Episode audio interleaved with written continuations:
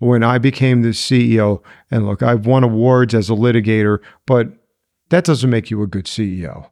If you're a good trial lawyer, it's a whole different skill set. And I've taken a couple years on going to all seminars and trying to learn how to be the best CEO I can be from emulating some of the top managing attorneys and CEOs of various law firms. So I've learned so much about how important culture is. Welcome to the Tipping the Scales podcast, where we discuss running and growing your law firm. I'm your host, Maria Monroy, president and co founder of LawRank. Today, I am joined by Lawrence LeBrocq from Garces, Grabler, and LeBrocq. I'm like so impressed. We talked about company culture and how important that is, and how they communicate with clients, and how that's led to them getting so many referrals, podcasting. So, this is like really, really neat what they're doing. So many law firms want to start a podcast, reviews, which, if you guys think I'm annoyed by intake, reviews is next. They're like battling it out right now. I really, really enjoyed this episode. Thank you so much for joining me today. I appreciate it. Oh, thank you so much for having me. So tell us your name and title and firm. My name is Lawrence LeBrocq. I'm a member of the firm of Garces, Grabler, and LeBrocq. I am the managing partner and or CEO of the firm. We have 13 offices in New Jersey, Pennsylvania, and we're opening up in New York next year. Wow. Congrats. That's well, thank awesome. you. Thank you. How long have you guys been in business? Well, Garces and Grabler, they partnered up in 1991. I was a partner at another firm and joined with those guys on January 2nd of 2007. They made me that proverbial offer I couldn't refuse. I showed it to my partners that I had at the time and they said, "You have to go." I said, "Yeah, I have to go." Because the offer was so such a great offer that I had to move over. And they had me come into the personal injury department and basically take over and revamp the personal injury department. You guys do other types of law? We no longer do anything but injury law. We do workers' compensation and personal injury. And we have a lot of cases. We have about 4,000 workers' comp cases and about 2,700 personal injury cases. Active right now. Active right now. That's crazy. It's a lot. We do have over 30 attorneys and we have 135 team members that help handle all of that work. And when you joined the firm, how big was it then? Uh, the firm was much smaller. I think we had four to six offices at the time. And I think we only had four personal injury lawyers at the time. Now we have 23 personal injury lawyers at the firm. And then we have several comp, uh, workers' compensation attorneys as well. That's crazy. How has that growth been for you guys? Well, with the the growth has been fantastic, and it didn't happen overnight, so it, it's been gradual. And it seems the more we grow, the better we get. With our reputation as a top litigation firm in the tri-state area, better and better attorneys want to join our firm. So the caliber of the attorney of the attorneys goes up, and it increases the value of the cases because the two greatest factors to increase value of a case is knowing your client so you can have empathy for the client, you can understand them, and the quality of the attorney that's taking the case to trial. And what do you guys do to get to know the client? In our firm, you have to talk to your client monthly. So there's we call at least 10 clients a day unless they prefer to be contacted by email or text or WhatsApp, whatever they choose.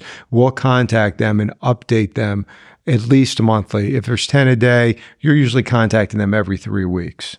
And what that does for the firm is it really cuts down on phone calls coming in. Unlike most law firms where the biggest complaint is, I never hear from my lawyer, it's we hear from you all the time. Nothing's changed. It's only been three, four weeks. Uh, but I think it's much better to be in contact with them, let them know we're on top of their case, we care about them, and uh, it builds a trust factor.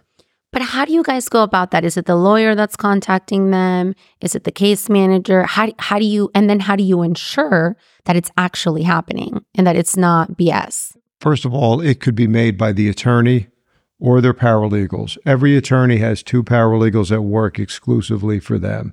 So it could be the attorney, it could be one of the two paralegals that are contacting the client. And it's documented in our case management system. What's your case management system? Uh, we use Smart Advocate. okay. So it's documented in our case management system and it's sent to myself and our COO at the end of every business day. And do you guys record those calls? We don't record those calls, but in our firm, if it's not in writing, it never happens. So they document We're the same way. exactly what has happened and what the conversation entailed. And it could be as simple as I called to follow up to see how they were doing with their treatment with the physical therapist or the chiropractor, or the orthopedic surgeon, and they just put the notes in. And how do you think that implementing this and executing has helped your firm grow? most of our cases come in from word of mouth referrals. It's well over 50% of our cases are repeat business, or not, maybe it's not the same person getting into the injury, but it could be their brother, it could be their cousin, their friend. So we get a lot of referrals from doctors in the area, as well as other law firms and our client base. And what percentage of that 50% would you say is coming from past clients? Or is it 50% that is past clients? It's mostly past clients and their referrals.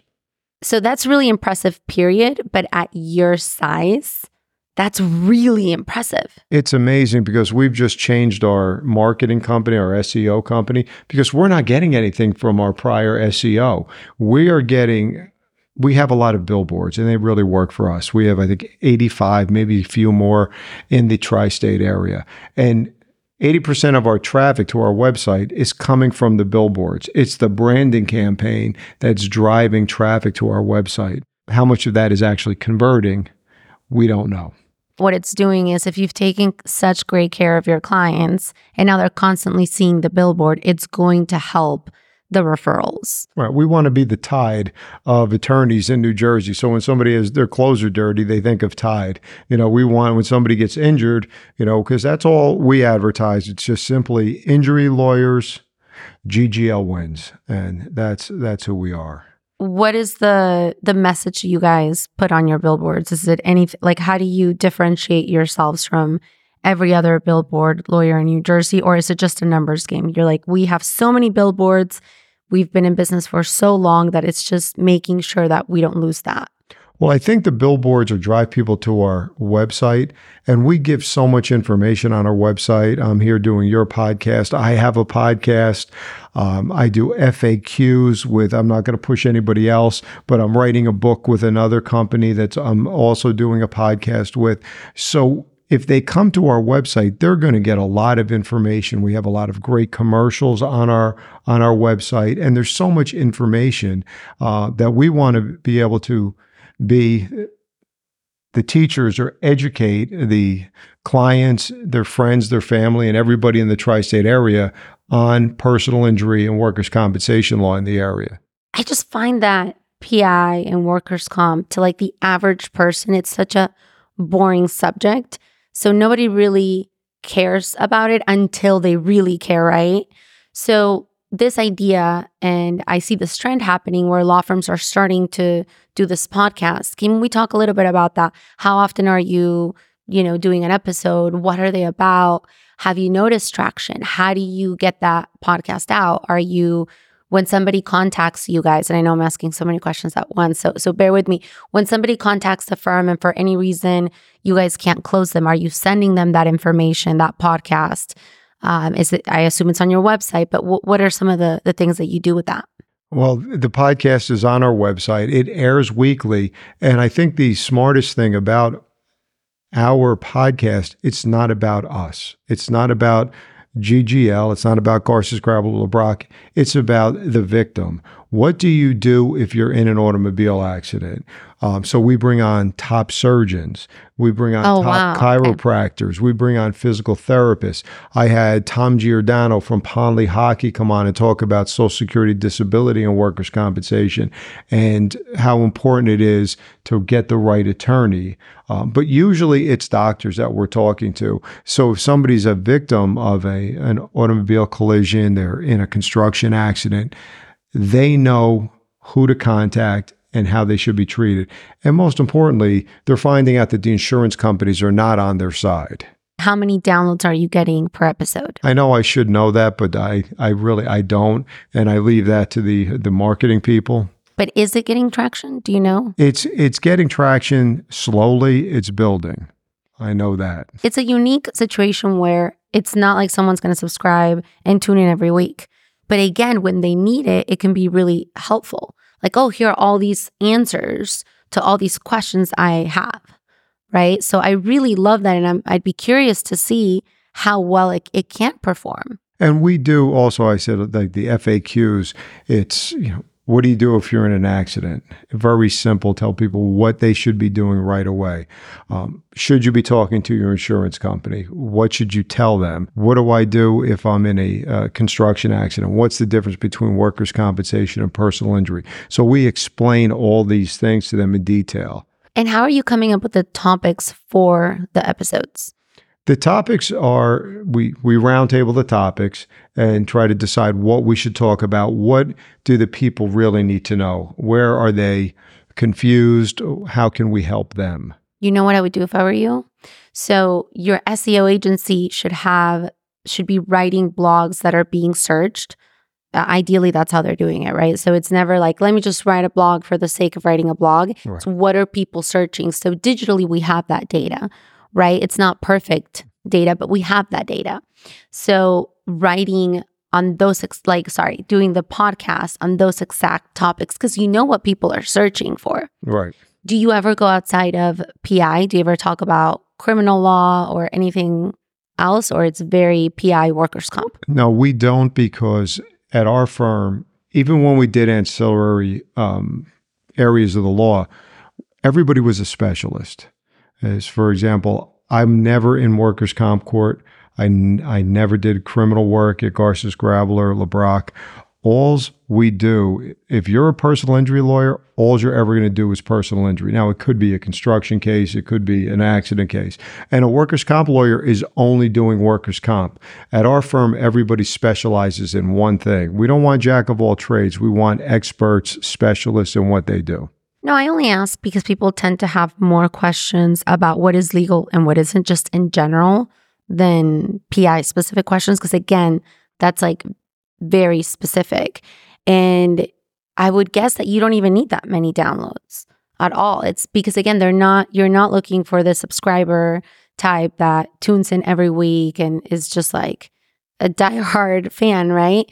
You just, when they need it and they find it, and they listen to it, that's all you need. But what I would do if I were you is I would start incorporating it into your onboarding, right? Because even though they have access to you guys and you guys are calling them once a month, they might have a lot of questions initially and like sending that podcast and saying, hey, you know, here's this resource for you. It's funny you said that because I actually did one not not actually a podcast, but one of the FAQs was I, I got on and I told them who I was and what the process is from start to finish on what to expect in the lawsuit and how long they really take and why they take so long. So I broke everything down. I don't want to bore the audience here, but I went through step by step from the filing of the complaint when you end medical treatment. I said, well, now we have to gather the information and that's going to take 60 days. So I even laid out the time frame for them. And then we're going to make a demand. And if the insurance company doesn't want to pay what we want, then we're going to file a lawsuit. Then they have 35 days to answer. Then there's a year plus of discovery. And uh, so everyone understands that this, if you want to maximize the value of your case, it's probably going to take four years because the insurance companies, as you know, they'll offer you on a $100,000 case $3,000 and they hope that people will jump for the money. And you never see full value on a case until the day of trial or very close there too. Are you sending them that episode? Because that's like setting expectations like 101 right there. I love it. Yes, yes. And it's because I've I always did that with my clients and I never had complaints about uh, why is this taking so long? But of course you realize not everybody else in the firm was doing that. So, you know, Got it. and we've we've really improved our teaching in the firm. It was very difficult. I used to have 180 litigation files myself, and I had 240 pre litigation files. Now, I had a great staff working with me, but that's that's a huge number and I'm an owner, so I I'll, I'll work 24 7, but not every other attorney wants to work that hard, nor do I want them to work that hard. Um, so that's why we cap the number of files much, much lower than that that any attorney will handle. So every case is worked up fully. I have a few more questions about the podcast, if you don't mind. Are you recording virtually when you're interviewing, or are you recording in person? No, we're recording virtually. Okay. And are you taking clips of that and posting it on social? I don't know. But we should be. And we, like I, I think I told you earlier, we just hired a new marketing team. So they're putting all of this together for us now. They're thrilled with all of the um, things that they have to work with from the podcast to the FAQs. I find it fascinating because it's like utilizing a podcast a little bit differently that than most, right? But it can really help like answer all those questions so that they don't call you. Right. And setting those expectations. Like that's crucial. It's great. And by clients not calling as much, it allows the paralegals and attorneys to concentrate on what they're doing at the moment. You know, I've always filed, and I'm not a political animal, but I read a book by Trump years ago that, you know, said never take a phone call. So when I was had this huge caseload, I never took a phone call. I would let them go into my voicemail. I would look them up and then call them right back. But I knew everything about them, so I could call them and say, Oh, Mr. Smith, how are you today? Is everything going well with the doctor? And, you know, did you get that third epidural? All right. How are you feeling? Are things going better? Do you need to see the surgeon? Do you want us to schedule something? So it was we don't have to do that anymore now because you're in such constant contact with your clients that you're you know exactly where they are in their treatment or the status of their case. And does Smart Advocate prompt them, "Hey, it's time. It's been a month." Well, Smart Advocate would do that. We don't put it in because it's revolving, so they have to do it. They have a separate list. But yes, Smart Advocate will kick out it's time to call this person. Here are your 10 people to call if we put it up. We have not set that up yet. What do you guys do in terms of, because you have so many locations, so many active cases, in terms of generating reviews for your Google My Business listings? Well, what we do is we, of course, uh, we give out $100 bills to anyone who gets a five star review. So, and we actually make a big deal out of it. We hand out the hundred dollar bills. So people are always asking for a, a review because they want the five star review. We give an award or awards at the end of the year for customer service. And it's really big in our culture to take care of the clients. And one of our, uh, one of our uh, keys is treat clients like family and we all have a, uh, an aunt or uncle that's a little crazy. Yes, we still, do. We still have to treat them really well, and that's what I try to explain to all of our team members: is that you know you're going to get some difficult people sometimes, just like you have difficult people in your family, but treat them like you would want to be treated. My whole family is difficult. I think a lot of us could probably say that. Uh, so I have a few annoyances when working with firms, and it tends to be intake and reviews. And now it's also, and it's tied to intake, but missed calls and the number of rings it takes for the firm to pick up. Like these are things that just really fucking annoy me. So when it comes to reviews, who gets the $100? The attorney, the paralegal? That's a great question. It's who, whoever is named in the review. What if multiple people are named? They all get paid how are they asking for the review? Are you guys utilizing a tool? Are they asking for it when they come in for the check? Before, how does it work? You can ask for the review at any time. We do not have a system for that, but yes, you always ask for a review when you hand them the check. And then we have a software that they can use to go in and do a Google review on their own. Do you know what the software is? Yeah, I do. Bird not, Eye Connect, Podium. Review Driver is okay. what it is. And it also, if whatever review we get, we know what the reviews are. And we also ask for uh, the review driver also sends out and asks, How are we doing? So we want private internal reviews as well. And we address if a review comes back at anything but a five, it's immediately a phone call. And how can we do better? What are the issues? And if it's something that we think is a, a problem, then it gets a call from one of the senior partners. You mean you don't get angry and respond in an angry manner to the person that left you the review? No. No, no. What we'll do is we professionally say, oh, we're sorry that you're upset. I'm being sarcastic. No, no, no, Some firms do that and it drives me insane. I- how can you do that? The people are upset. Uh, you, if anyone is has any sort of problem, we address it immediately. And but what if you believe it's a fake review? You're like, this is a fake negative review. well, this is not we have client. a company that will take that down. We have a company that works on that, and they've done a great job. Okay, so it sounds like you guys have really worked on this culture of treating your clients like family, which really means so many things, right? From being in constant communication to maximizing the case value to, you know, getting that review, right? And like you said, it also ends up minimizing the phone calls that come into the firm, which go back to my other annoyance, which is intake, right? Um, how did you create this culture? Was it something that was already there when you came into the firm? Was it something that's developed? Um, and how did you implement it? Uh, well, I'd have to say that Bill Biggs was a big help with our, the culture of our firm. When I became the CEO, and look, I've won awards as a litigator, but that doesn't make you a good CEO. If you're a good trial lawyer, it's a whole different skill set. And I've taken a couple years on going to all seminars and trying to learn how to be the best CEO I can be from emulating some of the top uh, managing attorneys and CEOs of various law firms. So I've learned so much about how important culture is. And, you know, it's funny, I was captain of every team, you know, playing sports. I was always a captain of the ball team. Not that I was the best player, but probably the most tenacious. And you know, I think that's really helped is that I always say, how do you lead by example? And I think we treat our people very well. Like we are a big family. Um, we have a lot of events. We have five events a year. You know, our end of the year holiday party, it's like a wedding reception. We spend a fortune on that. It is absolutely beautiful. Am I invited?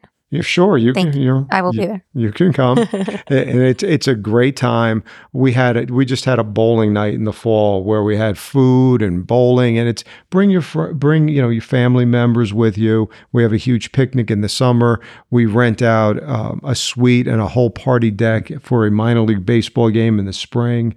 We have a breakfast at a beautiful venue where we bring in a, a motivational speaker and we set the goals for the year. I tell everybody how great we did the last year because we have. If we didn't do as well, I would say that. And we set the expectations right there in January on how good a year we did. This year we're we're up over the expected number by several million. So I'll be able to talk about that and you know what our goals are for the future. And we give out a lot of uh, awards, and it's a very very positive culture.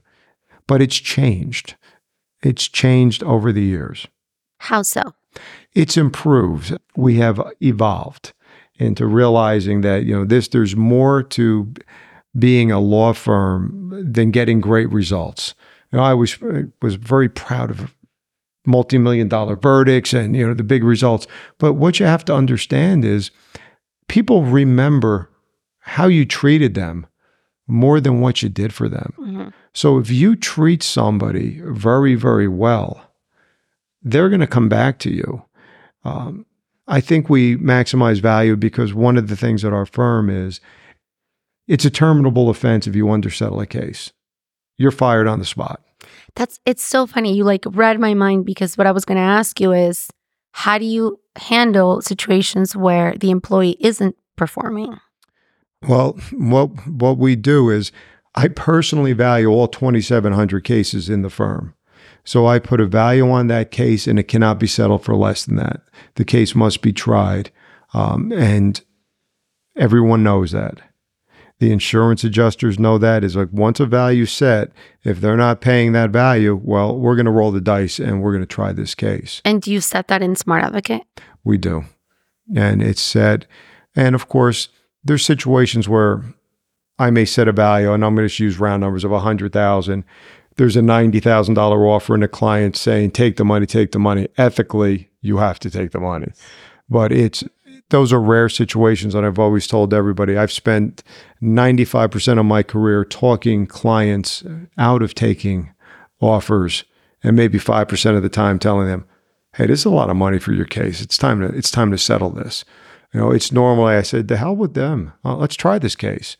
They're they're undervaluing it. Let's go. But in terms of just like any other employee that isn't performing, even though you treat them like family, if they're not performing, is it time to go? Or do you struggle with that? No, no. What we do is we really don't struggle with that. We have a bottom line that you're expected to do. And if that line is not met, we'll we'll put that person on, they'll get a probationary year. But there's they'll be taught. I'll spend more time with them. I'll t- try to study and see what they can improve upon, what they're doing well. And we really, like last year, for example, we had two attorneys that really weren't doing as well as they should have. And the one is knocking it out of the box. We sat down, talked about some things, and she's killing it. And the other gentleman left. Because at our firm, if you're not willing to really work hard for your client, you're not going to make it with us and he, he I didn't have to let him go. He let himself go. I think a lot of business owners really struggle with firing people. I struggle with it. I never want to have to let anyone go. But I, you know, and I people in the firm know it's there was somebody that I would go golfing with in the firm and he just wasn't performing. And I came down and I went through all of his files, did a bunch of work for him to help him get him up to speed. I did it twice and then I had to let him go. It demoralizes the rest of the team. So you have to be really, really careful. Well, and I think we have a little bit of a system of check and balance at our firm as well because the attorneys are paid a percentage of what they bring in. So they want to maximize the value uh, of the cases. And we preach and we explain to them how important it is to empathize with the client, get to know the client, because that's going to maximize the value because then you can sell that client's pain and suffering to the insurance company or the adjuster. If you don't know that person, they just become a number, and we don't want that. We want everything to be personalized and personalize it with the other side. And so they know that you know your client and you know what they're going through, and you can really maximize the value for settlement purposes. I love that. It sounds like you guys have a, a really great culture. We we try. We really do. I'm sure it's a you know it's a living thing, right? So it is, and you know, there's been drama. Uh, you know, our firm isn't perfect. There's been drama, but with our culture, that drama weeds itself out. These people will leave because they don't fit. I want people that believe in the clients, that believe we're on the side of justice, that we are trying to maximize the value of the case because, as I told you earlier, we're not doctors. We cannot make these people better. And I've, I get horrific injuries and represent people that are in tremendous pain. And it doesn't matter how much money I get these people, I can't make them better. But all I can do is get them enough money that it can improve the quality of their life into the future. And that's all I can do for these people. And some of the people break your heart. You know, you do become callous because you see it a lot, but there's people that just, you know, they have such high spirit and they overcome their injuries and battle through. And man, you want to fight for those people. But you don't know that if you don't know your client. Now, you guys seem to be so client centric? Are there any clients that have stood out over the years? There's several clients that have stood out over the years, but I seem to always go back to one, and I've seen horrific injuries where people have been paralyzed, people have had third degree burns all over their body. But there was one young lady that really hit home and it, it, it tore at my heartstrings. It, a beautiful young 19 year old um, woman was in a car driving home from her boyfriend's house. They had just watched a movie. She's driving home, and a 17 year old drunk driver ran through two stop signs and teed up the vehicle. Now imagine she's sleeping with her head against the door, and that's the side where it was hit. Um, the car rolled over. she was hanging upside down, um, half in the vehicle, half out of the front win- uh, window. The reason we know this is they took so many pictures because they thought it was going to be a fatality. Um, where her face is, her nose and mouth, it was gone. It was a hole. It was completely gone. So they rushed her to the hospital, and she had severe orthopedic injuries as well. And as you can imagine, there was a 17 year old driver with only a $15,000 insurance policy. This young lady uh, had such spirit. I probably never worked harder on a case. I dug everywhere you possibly could to find insurance money. I found out through investigations, through depositions, where this kid was drinking. He was at two house parties. I got their insurance thrown in um, from the two from the uh, two houses that he was at. Their homeowners insurance policy. The driver of the vehicle that she was in.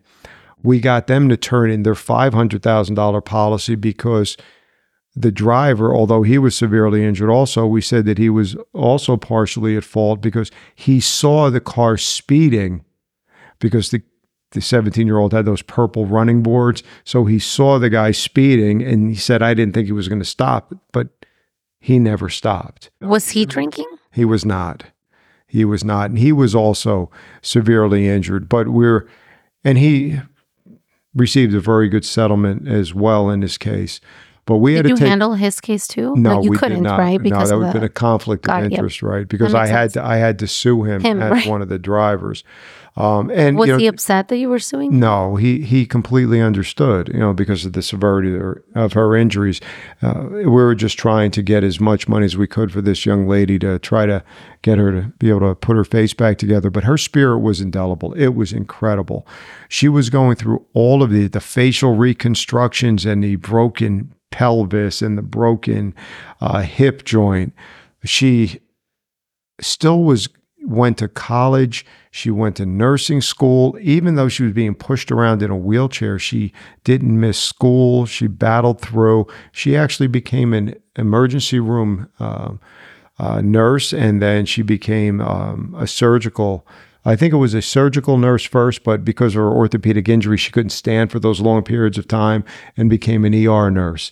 And she's a nurse to this day. She had a uh, a child and she's thriving, and we're still in contact. The thing we even forced that 17 year old kid. He pays her every month for his entire life. He writes her a check, and that's one of the things she wanted me to do. And I said, I've never done this before. She's, but I want this guy to think about me every month for the rest of his life. How did you get him to do that? Because I said, if not, I'm going to get a huge verdict against you, and you're going to be, you're, I'm going to have a lien on anything you ever own. And so he said he agreed to pay this woman. It's not a huge check, but it's No, it's it's it's it's the point that she wanted. it. yeah. And it was it's about doing what the client wants. And this young lady wanted me to do that and that's how I brokered I brokered that settlement. And every month we get a check from this gentleman and it goes to the young lady. and you were able to also throw in all these other like you she got more than 15 grand. She she got a lot more than 15 grand because we were able to pull together a lot of insurance that if it and I'm not patting myself on the back, but it was a tremendous amount of work. There's a lot of law firms that would have just said, ah, there's only a $15,000 policy. Sorry, that's all we can do. But we found the, the, uh, where this kid was drinking and we really battled several depositions, multiple years, and it ended up settling on the eve of trial. See, this is something that worries me as a parent, not just the whole them being on the road, but kids drinking at my house. I don't have teens yet, but I will one day. It's funny you said that because my I have a 16 year old. He'll be 17 next month. I have an older boy who's 21 at the University of Miami. My son asked, "Hey, Dad, can I have people over? You know, can I have a, uh, a, a graduation party next year?" I said, "Son, I can't do it. I can't have people drinking at my house." He says, "What if you take their keys and sleep over?" I said, "Look." They're underage. I can't be responsible for that. I said, Look, I've worked very hard. You want to lose everything because we've had somebody get injured and you know, you just can't. You have to protect yourself. And you know, kids want to drink, but I can't let them do that at my house. I understand. It's just that the flip side, right, is like I'd rather them drink in my house than My older boy Cody, unbeknownst to me, had people over uh, drinking uh, on occasion after he was 18. Um, but they would never, but they would sleep over. The keys would be taken away. Know, they want to Uber somewhere, that's fine, but never let, can't let the kids drive. no. So scary. Oh, it is. And you can't have those big parties at your house. I actually had a birthday party thrown at my house and I didn't serve alcohol. I, I said, I don't want any gifts. Bring your own. You want to bring your favorite bottle. So people supply their own alcohol because I am not going to supply alcohol and endanger somebody's life. If they want to do so it, is is that a loophole? it might be. Wow. You don't know though. It might be Huh. because I didn't serve it. They brought it. They brought it. That's really smart. That's sneaky. I have moments. You're such a lawyer. Who would have thought?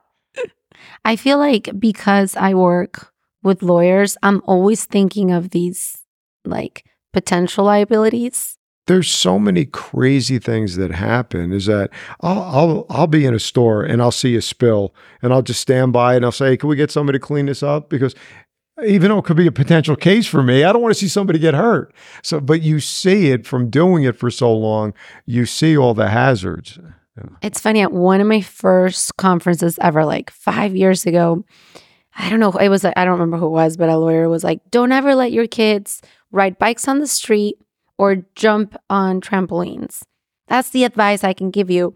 And like, I really took it to heart, right? So my husband was so annoyed with me for years because I would not take him to a party. There was a trampoline. It's like, you got to let the kids be kids, man. And I was like, PI lawyers told me this. Well, I I actually have a trampoline in my backyard, and I let my kids ride bikes on the street, but they do wear their helmets when they're riding. No, we eventually ended up uh, getting bikes when we lived in San Diego, and we, we would definitely ride ride them with the kids. But for a long time, I was like very paranoid. The trampolines are very dangerous. Pools are very dangerous. pool. I have a pool too, an in-ground pool, but they are dangerous. All I can Bunk tell beds. people is That's uh, another one that I will not do. The boys have begged me for a bunk, bunk bed. bed. Yeah, a lot of kids fall out of bunk beds.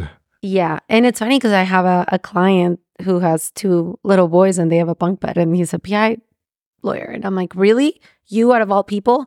And this client also, who will not be named, does not put his kid in the proper car seat.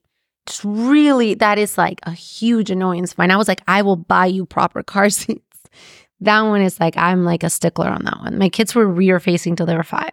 I followed the rules with that, even though, you know, when I was a kid, there was no seat belts. And I can remember one time as a, I was in college and professor was driving somewhere and I didn't want to put my seatbelt on. And I, she's like, I was like, just, that's, that's just not cool. She goes, no, it's not cool not to wear a seatbelt, you know? And then when you get into this business, you realize from a lot of EMS personnel, they said you never unbuckle a dead person.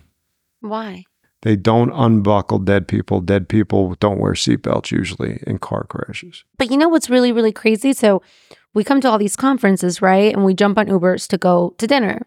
Seriously, the amount of times that PI lawyers will put on a seatbelt on an Uber is like rare.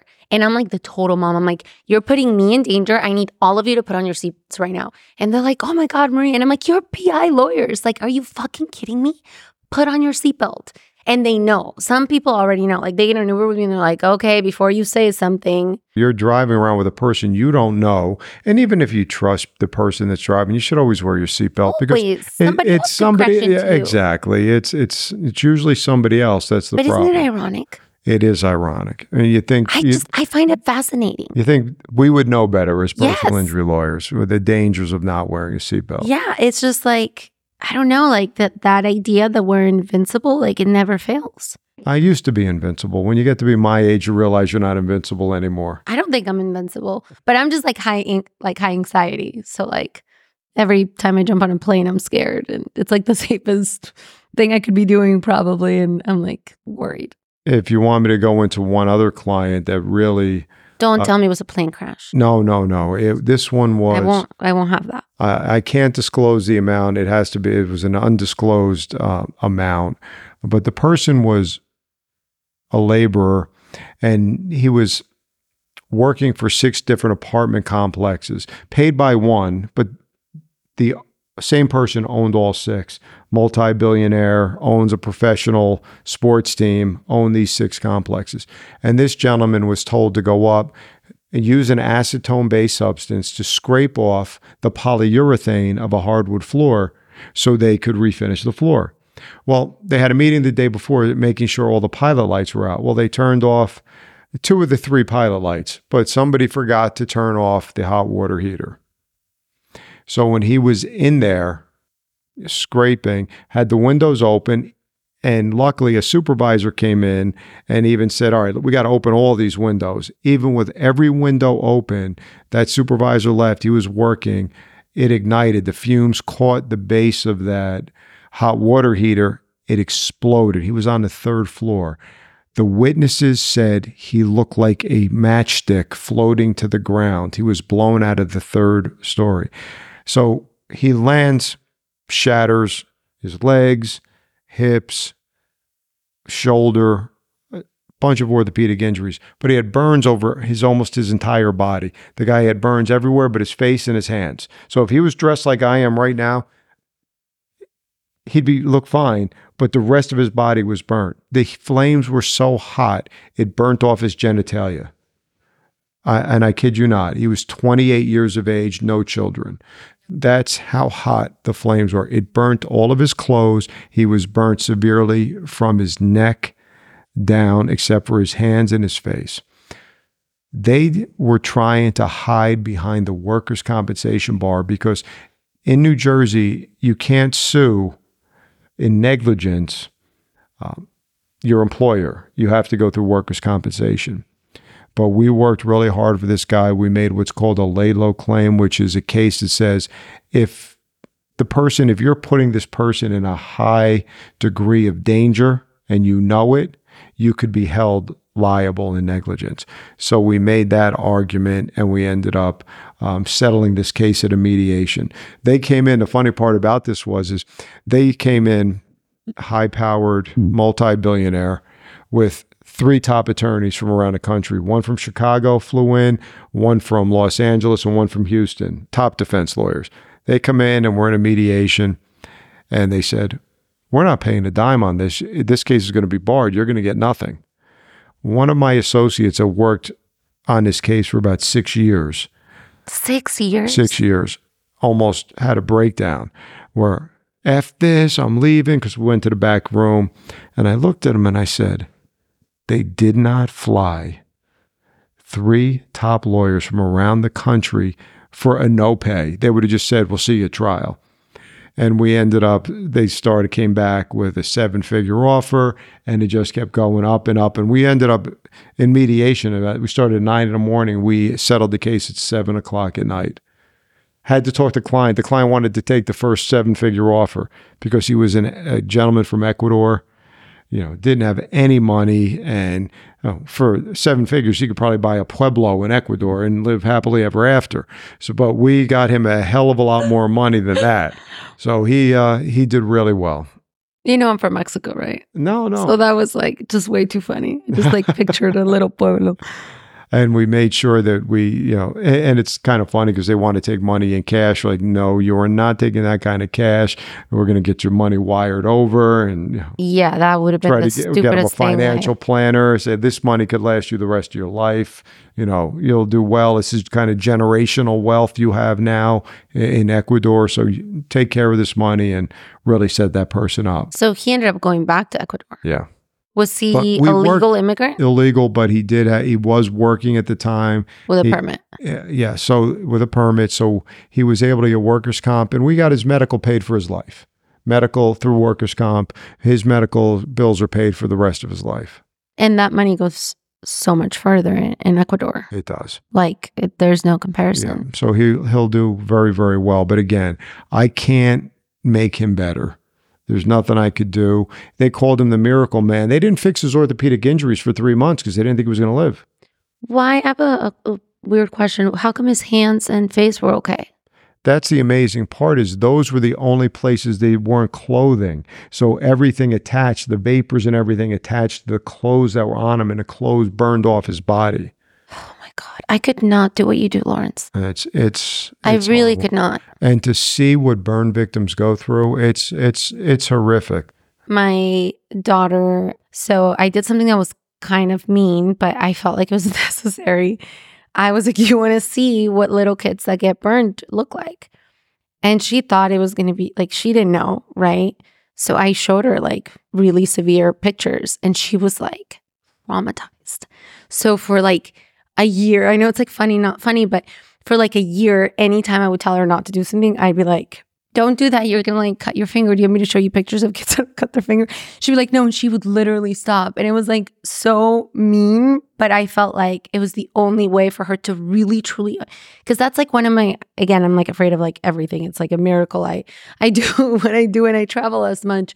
But I'm like afraid every time I boil water. Well, have you ever burned yourself? Yes. B- burns are horrible. I burned myself the other day. It was like the tiniest burn here. I ran it under cold water and it wasn't even bad at all. And it was like so annoying. Imagine that over eighty percent of your body. No, I don't want to. It's it's rough. We want to take care of those people the best we can. Oh, it sounds like you certainly did. Well, thank you so much. It's been my pleasure. Thank you so much to everything Lawrence shared with us today. If you found this story valuable, please share it with someone you want to see succeed.